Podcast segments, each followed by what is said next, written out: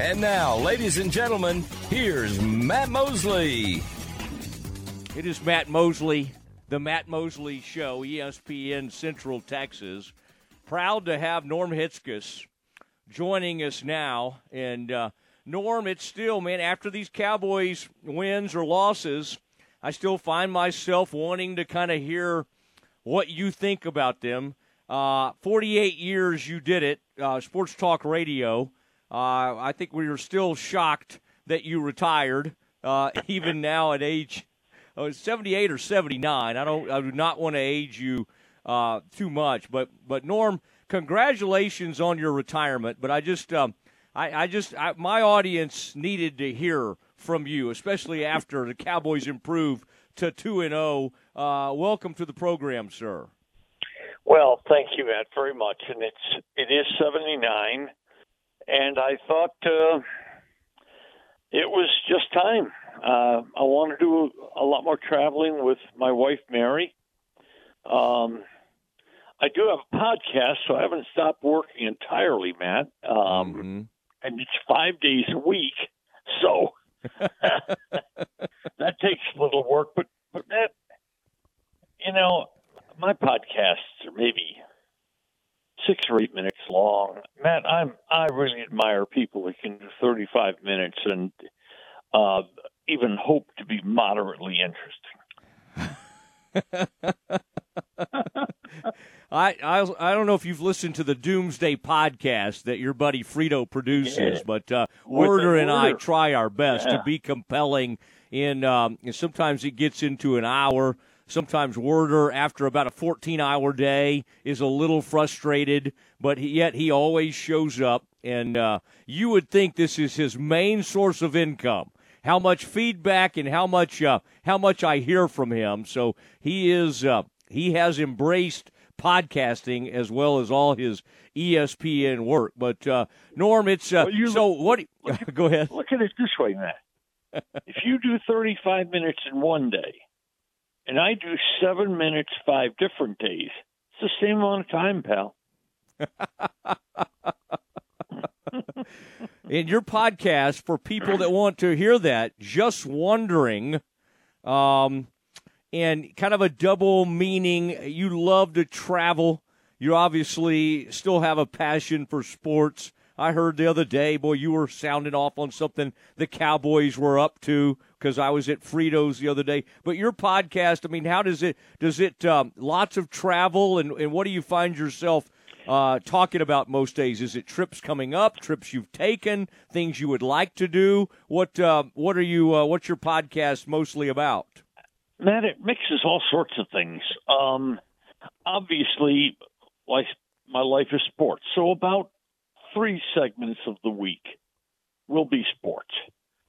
And and then there are loads of other things to wonder about in this world, Matt. I mean, funny things, weird things, uh, serious things, and I'll just I'll just I'll wander around the landscape. And yes, by the way, travel. Uh, Mary and I did our first duo podcast last Tuesday on Belize, and we've got another, one coming up on New Zealand, and then pretty soon we'll cover Iceland and Scotland, the Galapagos and Easter Island and Switzerland, and just places we love to go. Are are people still asking you to make your picks? Picks of the poll became a huge thing. Um, you would do it on the air at the ticket. Um, and and some of us who kind of like enjoyed that, of course, paid the premium to get all the picks. and then I remember, I mean, I, that's kind of how I learned about betting on sports was hearing you when you when Norm Hitzges said it was a triple play. Boy, that grabbed everybody's attention. And of course, you did. You knew how to bet the horses as well, uh, handicapping out there at, at you know, and boy, you and Galloway had that passion um, it just it was really I mean it's just fun. Uh, how much of that are you still kind of watching? And do you still because there's a there was a huge demand for your thoughts in that area over the years? Well, we are are charging for the picks now. It's a very moderate amount. Uh, yeah, we're charging $125 for the entire football season. And the picks get emailed to you every Friday. And if, if anybody's if everybody anybody'd like that information, you can go to the website justwonderingpodcast.com. Um, and they they go out every Friday, and um, we had one double play this weekend, and happened to be the Cowboys. Um, and it's it's just fun to do, but it, as you well know, Matt, it takes a lot of work to go through a sheet of games and do histories and and trends and things like that. So I, I almost hate to charge, but we had to monetize something for the work to be done. Yeah, and uh, and boy, your our our friend Frito has uh, worked with you for years on that front, but uh, that that's just. I mean, when when did your love? You've had a love of sports, I know, since you were a kid, but the the horses and the sports handicapping that part of it. Who was like your biggest mentor in that area? And like, when did that passion start? Did that get passed down to you by somebody in your family? How did you develop? Because you've always had this huge knowledge of sports, but then the, the handicapping area, I mean, you beat everybody to the punch. Now everybody wants to do this, right? Even ESPN has jumped in, but you've, of course, been doing this for 40 or 50 years now. Yeah, as a matter of fact, I I did um, picks for ESPN in the early '90s on College Game Day, um, and then did horse racing analysis uh, for them for several years. It, for horse racing for me started when I was uh, a teenager. My folks didn't have any money at all. Um, you know, I, everybody says they were raised poor. I was raised poor, um, and and our entertainment wound up being going to the races and betting two dollars or four dollars on a race. Um, football, the guy of this, you don't know this name at all, um, Matt, uh, his name is Bud Goody. And Bud Goody was next gen stats 45 years ago. he did breakdowns on the NFL that were so far before his time. It was like it was like Gil Branson scouting, if you will. And I was lucky enough to work for ABC in Los Angeles for a year and met Bud and then would go over to his house to watch football games on on Sunday. And back then I I think Bud was the only person I knew that had four TV sets in his living room. Uh, and he would have them all on four different games, and we'd sit there. The game started, of course, in Los Angeles at nine in the morning, so it began with coffee. That did it end with coffee? I know it did not end with coffee. Norm Hitzges joining the Matt Mosley Show, ESPN Central Texas. Now, I started listening to you when you were at KLIF, and you were there for what 15 years before, and you were not dying to go to the ticket. Things ended up going that direction, but man, every morning, uh, listening to you, my little sister, you know, would would have to because you came on pretty early and so that yep. was on the jam box, and we had to share a bathroom as kids, and that was it, man. Six or six fifteen, whatever time it was, it was norm every morning. So it was a real thrill later when you and I got to become friends, and you were a mentor for me, and called over the morning news to Dave Smith and said, "I don't know what this guy can do, but I think he might be able to help you in some respect." And that launch, that helped launch my career. But boy, those KLIF days you had a lot of fun, and it was just always amazing to me that you could do that alone. Like you never were, you were kind of a lone wolf. In later years, they put somebody with you at the ticket, Donovan, and all that. And uh, you did, you and I'm sure enjoyed that, but still, you were very comfortable alone. And it was kind of like the audience, and you had great guests, But how did you get so comfortable just doing a show alone? Because boy, it, it took me a long time to ever feel. I don't know if I still do feel comfortable doing that. But how, where where did how did that kind of start for you, and how did you how did you get to that? Man, I got my start in public radio uh, at KERA, uh, doing an hour every morning, every Friday morning called the KERA Sports Spectacular. I think it was probably pretty named, pretty well badly named given the amount of content we had. But anyway, that's neither here nor there. And public radio, there are no breaks, Matt. When you do an hour in public radio, you do an hour, buddy.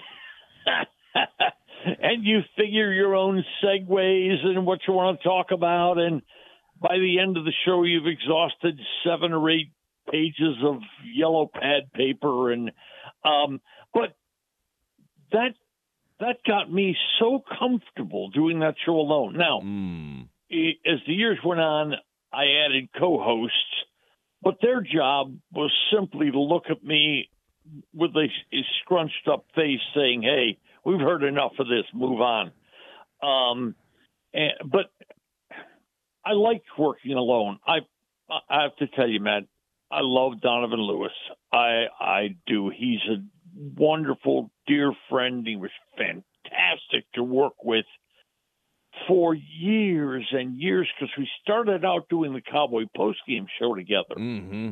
and then did the talk show together so that by the time I retired, I'd worked for Don, with Donnie for oh, Matt, sixteen or seventeen years.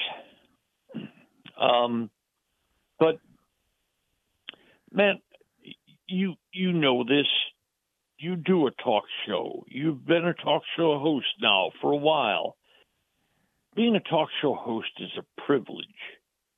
It's not a job. It's a privilege somebody wants you to go on the air and express opinions, give hopefully insight, give hopefully analysis. And and some days a lot of days you're kind of social psychologist. When people are down, you have to work them way back up. And sometimes when they're too far up, you have to work them way back down. but it's it's it's a joy and it's an honor because I mean in a city like Dallas, Matt, how many people would love to be a sports talk show host in Dallas? Mm-hmm. Oh my lord! And to have that honor for 48 years was just it was just fantastic. You know, I liked your Cowboys things you would always do on your show. Five things you may yeah. not have noticed. And I could always imagine you were there with your legal pad. I think that's why I still use a legal pad. It's probably because of you. Um, but it just, it just, um, that was a cool thing because it was a different, it wasn't just reacting to, oh, did you see this touchdown? But it was like a penalty or something that happened – that the fans may have not have noticed that ended up playing a big role in the game. And I bet your mind yeah. still works like that when the Cowboys are beating the Jets in a 13 to 10, uh, 30 to 10. I, I bet you, I bet that's still kind of going around in your mind. Like, okay, here are, here are the things I noticed that probably other folks may have missed. And, um, and I, I'd always thought that was a, a fun and interesting angle. And, and, and to the point where when I was with the morning news, I would try to write something similar. We called it something else, but that it kind of is what inspired me. But when did you when did you kind of start do, doing that? And was that um, was that something that just came to you at some point, or did somebody else give you that idea? Well, you you've got to try to um, you've got to try to be different at times and sometimes all that difference is is repackaging certain things. And sometimes, as in this case, five key plays you may not remember made um, an impact on yesterday's mm-hmm. game. Mm-hmm. That that segment um, was just I was sitting around one morning thinking, how do I how do I repackage that game? Because you're you're right, Matt. I sit there and Matt, I was at the stadium yesterday in the seats, and I had my yellow pad with me. I, people around me thought, "What is this?" Because I they didn't know me. There were a couple of Jets fans sitting to my right, and by the way, Jets fans sitting to my left. And I think they thought, kind of nut is this?" Because I'm writing down every play, but as I go through the game I'll put dots or stars next to plays, saying, "Wait a minute, see see if that meant something." Um, the, for instance, the first play defensively the Cowboys game yesterday, I thought was really significant. The Jets tried to run to their left, and DeMarcus Lawrence broke in and just smashed Breece Hall. I mean, smashed him for a four yard loss. And I put stars next to that because the Jets' game plan yesterday was run the football, play defense, run the football, play defense, run the football, play defense. Don't let Zach Wilson play a big role in the game. And what happened was the Cowboys just smashed the running game of the Jets immediately. And what did the Jets do then? They stopped running. Breece Hall mm-hmm. had nine yards yesterday. Dalvin Cook had seven yards yesterday. Last week against the Bills, Breece Hall ran for 127 yards. Yesterday against the Cowboys, he ran for 13. And for the second week in a row, the leading rusher against the Cowboys was the other team's quarterback. And that's really good news for the Cowboys defense. Because if quarterbacks are running for their lives, mm-hmm. that tells you what's happening in their offenses. And wish... but a play like that, um, mm-hmm. now when Sauce Gardner dropped the interception yesterday, mm. huge play. But people will remember that play what what they won't remember maybe is when Lamb fumbled the ball and Tyler Biadasz, the Cowboys center, hustling 25, 30 yards downfield, recovers the ball in the middle of the Jets defense. Mm. That was a pure hustle play. And and the Cowboys keep the ball. The Cowboys score. Well, I don't know if these plays changed the outcome, but I do know one thing that after that first play, when Breece Hall got his bejeebers knocked out of him, I think the the Jets coaches may have said, you know, I don't know if we're going to be able to pull off this run plan today. that's that's what Breece said after the game. He said, "Well, we gave up on it." And you're right. They probably were like, "Okay, this isn't going to happen."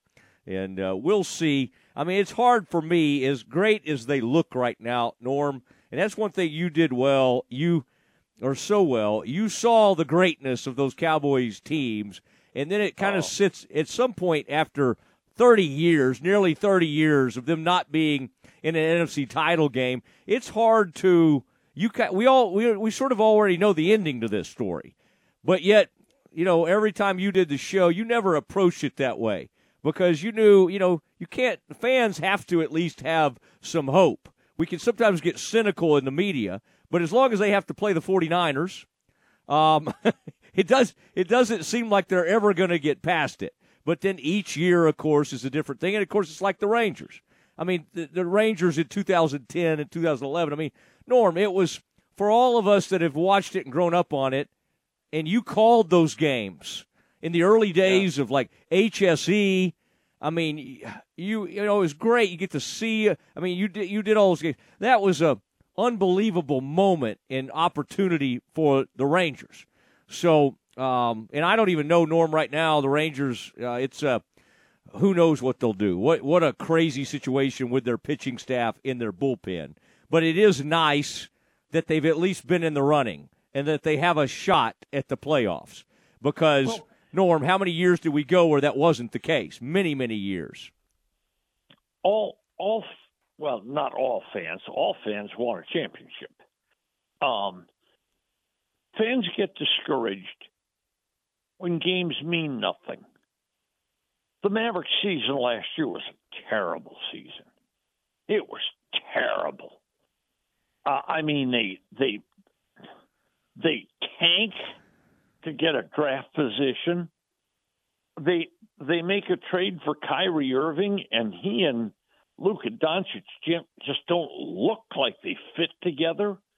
The Rangers go into these playoff games and they're a playoff contender about five or six years, and suddenly, I mean, they step off a cliff for about four or five years. And the Cowboys, man, I I still believe the best run of years I've ever seen was the Cowboys in the early 90s. That team was incredible. And what made them even more incredible was how good the NFC was back then. The Giants had won Super Bowls, the Redskins had won Super Bowls, the 49ers had run won Super Bowls, the Eagles, the Saints, the Rams were contenders, Minnesota was a contender. To be the the winner of the NFC and then the winner of the Super Bowl. That was fantastic. Now, can this Cowboy team give their fans that kind of season? Well, you're right. They haven't gotten past San Francisco, and they haven't gotten past San Francisco because the offense couldn't generate points. The defense against San Francisco the last two years was good enough to win those games. Mm. The offense wasn't. Now, the offense is different now. They Dak Prescott had a dreadful year last year. 15 interceptions. They can't have that again.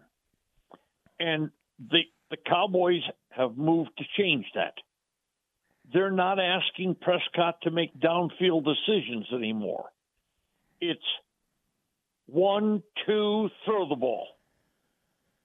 And and hey, the Cowboys now are content with a three yard completion. Now it's not very exciting, mind you. I think the Jets by far had the most exciting play yesterday, a 68 yard touchdown pass. Mm-hmm. That was the one play the Jets had yesterday. But I think people must understand. I think the Cowboys are being really honest with themselves this year. Number one, they're going to win because of defense. I mean, no offense to the offensive side of the ball, but they're going to win because of defense. The offensive side of the ball is incredibly fragile. If they should lose Pollard to injury, if they should lose Lamb to injury. God help them if they should lose Dak to injury. But if they should lose Zack Martin to injury, I mean, uh, there's a tremendous amount of fragility in the offensive side. And as such, Cowboys are just trying to possess the ball, help their defense out, and take advantage of opportunities, which is what they did yesterday. They kicked about 28 field goals yesterday. Um, uh, and, and I know Cowboy fans are, oh, gee, our red zone offense, our, our red zone, we weren't very good in the red zone offense. Hey, you had five drives of 11 plays or more, and you scored 30 points on a Super Bowl level defense. That was a good day yesterday, man. Mm-hmm. Yeah, yeah, you're right. And the coach said, you know, uh, the uh, red zone. They need to they need to get on the guy that was calling those red zone plays. So Mike was having a little fun after the game. Norm, it's uh, it's great to catch up with you. You, uh, I just have loved. We didn't even talk about your NFL draft coverage. There's no way to ever emulate or replace that at the ticket. They'll try their best, but what you did, uh, no one else in the country tried to do uh, or or or executed it like you did. So uh, we're just so happy for you, and uh, but I also happy you're continuing to do a podcast, do your picks, all of that, and uh, appreciate the the time today. It's uh, you've been a great uh, mentor and, and friend of mine for many many years, and I appreciate you doing this. Thank you, Matt. As a matter of fact, I'm going to continue to do the draft for the ticket. Oh my goodness! Let me do the draft, NFL and uh, NBA draft. Uh, uh, which do you have time for a 30 second story? Yes. Okay. It was 1986. I went to Dan Bennett, the general manager, and said, "I think we got to broadcast the draft." And Dan said, "What?" I said, "So I think we got to broadcast the draft." He said, "All of it?" I said, "Yeah." She said, Well, okay, if you think so. So I called the NFL and I said, Can I come up and do the draft? Oh, no problem. Come on up. We'll get you a seat on the on one of the press row seats, and there'll be a telephone right there for you to phone in your reports. And I said, No, no. I want to broadcast the draft. And the guy said, All of it? And Matt, back then there were 12 rounds in, in just two days and I said, Yeah, all of it.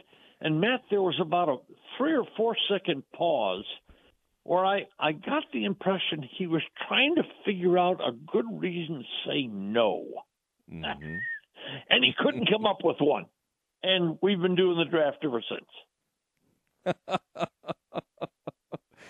oh, man. You and Dr. Z and the gang were up there doing some incredible. And that might have been uh, what Mike Sherrard, the ill-fated Cowboys oh. wide receiver in the first round, who would go on to break his leg twice. Is that about the time they took Sherrard? Oh, there there are so many stories. Uh, one day it's it's the second day of the draft. It's about the tenth round. I'm doing the draft alone. I'm tired. My voice is wearing out. And my friend from Ourlads Draft Guide the the late Jim Sabo is sitting right next to me. Now he doesn't go on the air, but he's sitting right next to me because we're friends. And I think it was Atlanta announced they had taken Walter Sutton, a wide receiver from I think Minnesota State or some little school like that. And Jim just dropped his head in his hands. And I thought, oh, there's a story here.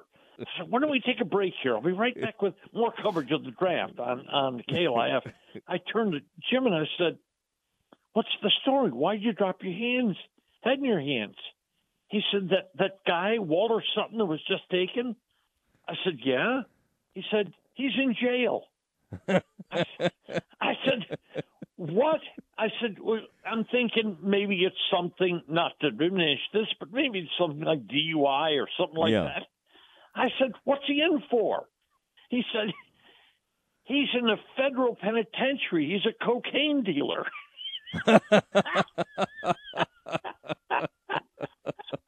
the, the scout for the Falcons, the scout for the Falcons had filed a really good report and hadn't gone back to check on him. And you know, in the Falcons room, they said, "Hey, anybody got a player out there you'd like to take in the tenth round here?" Oh yeah, take Walter Sutton and and then you know, Matt, that little transactions area in the newspaper, yeah, the very fine print.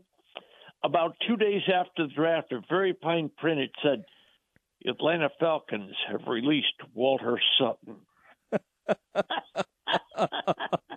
it was the only release he got for nine years, Matt. he was like Sam Hurd before Sam Hurd. Oh my goodness. Oh, my goodness. he was really Oh, I love it. I love it. Well, Norm, thank you so much. Great to visit with you and uh, look forward to talking to you soon. Hey, take care of yourself, Matt. You bet. There he goes. Norm Hitzges. Uh, my great friend and mentor and a radio legend did it for 48 years in the uh, Metroplex. Great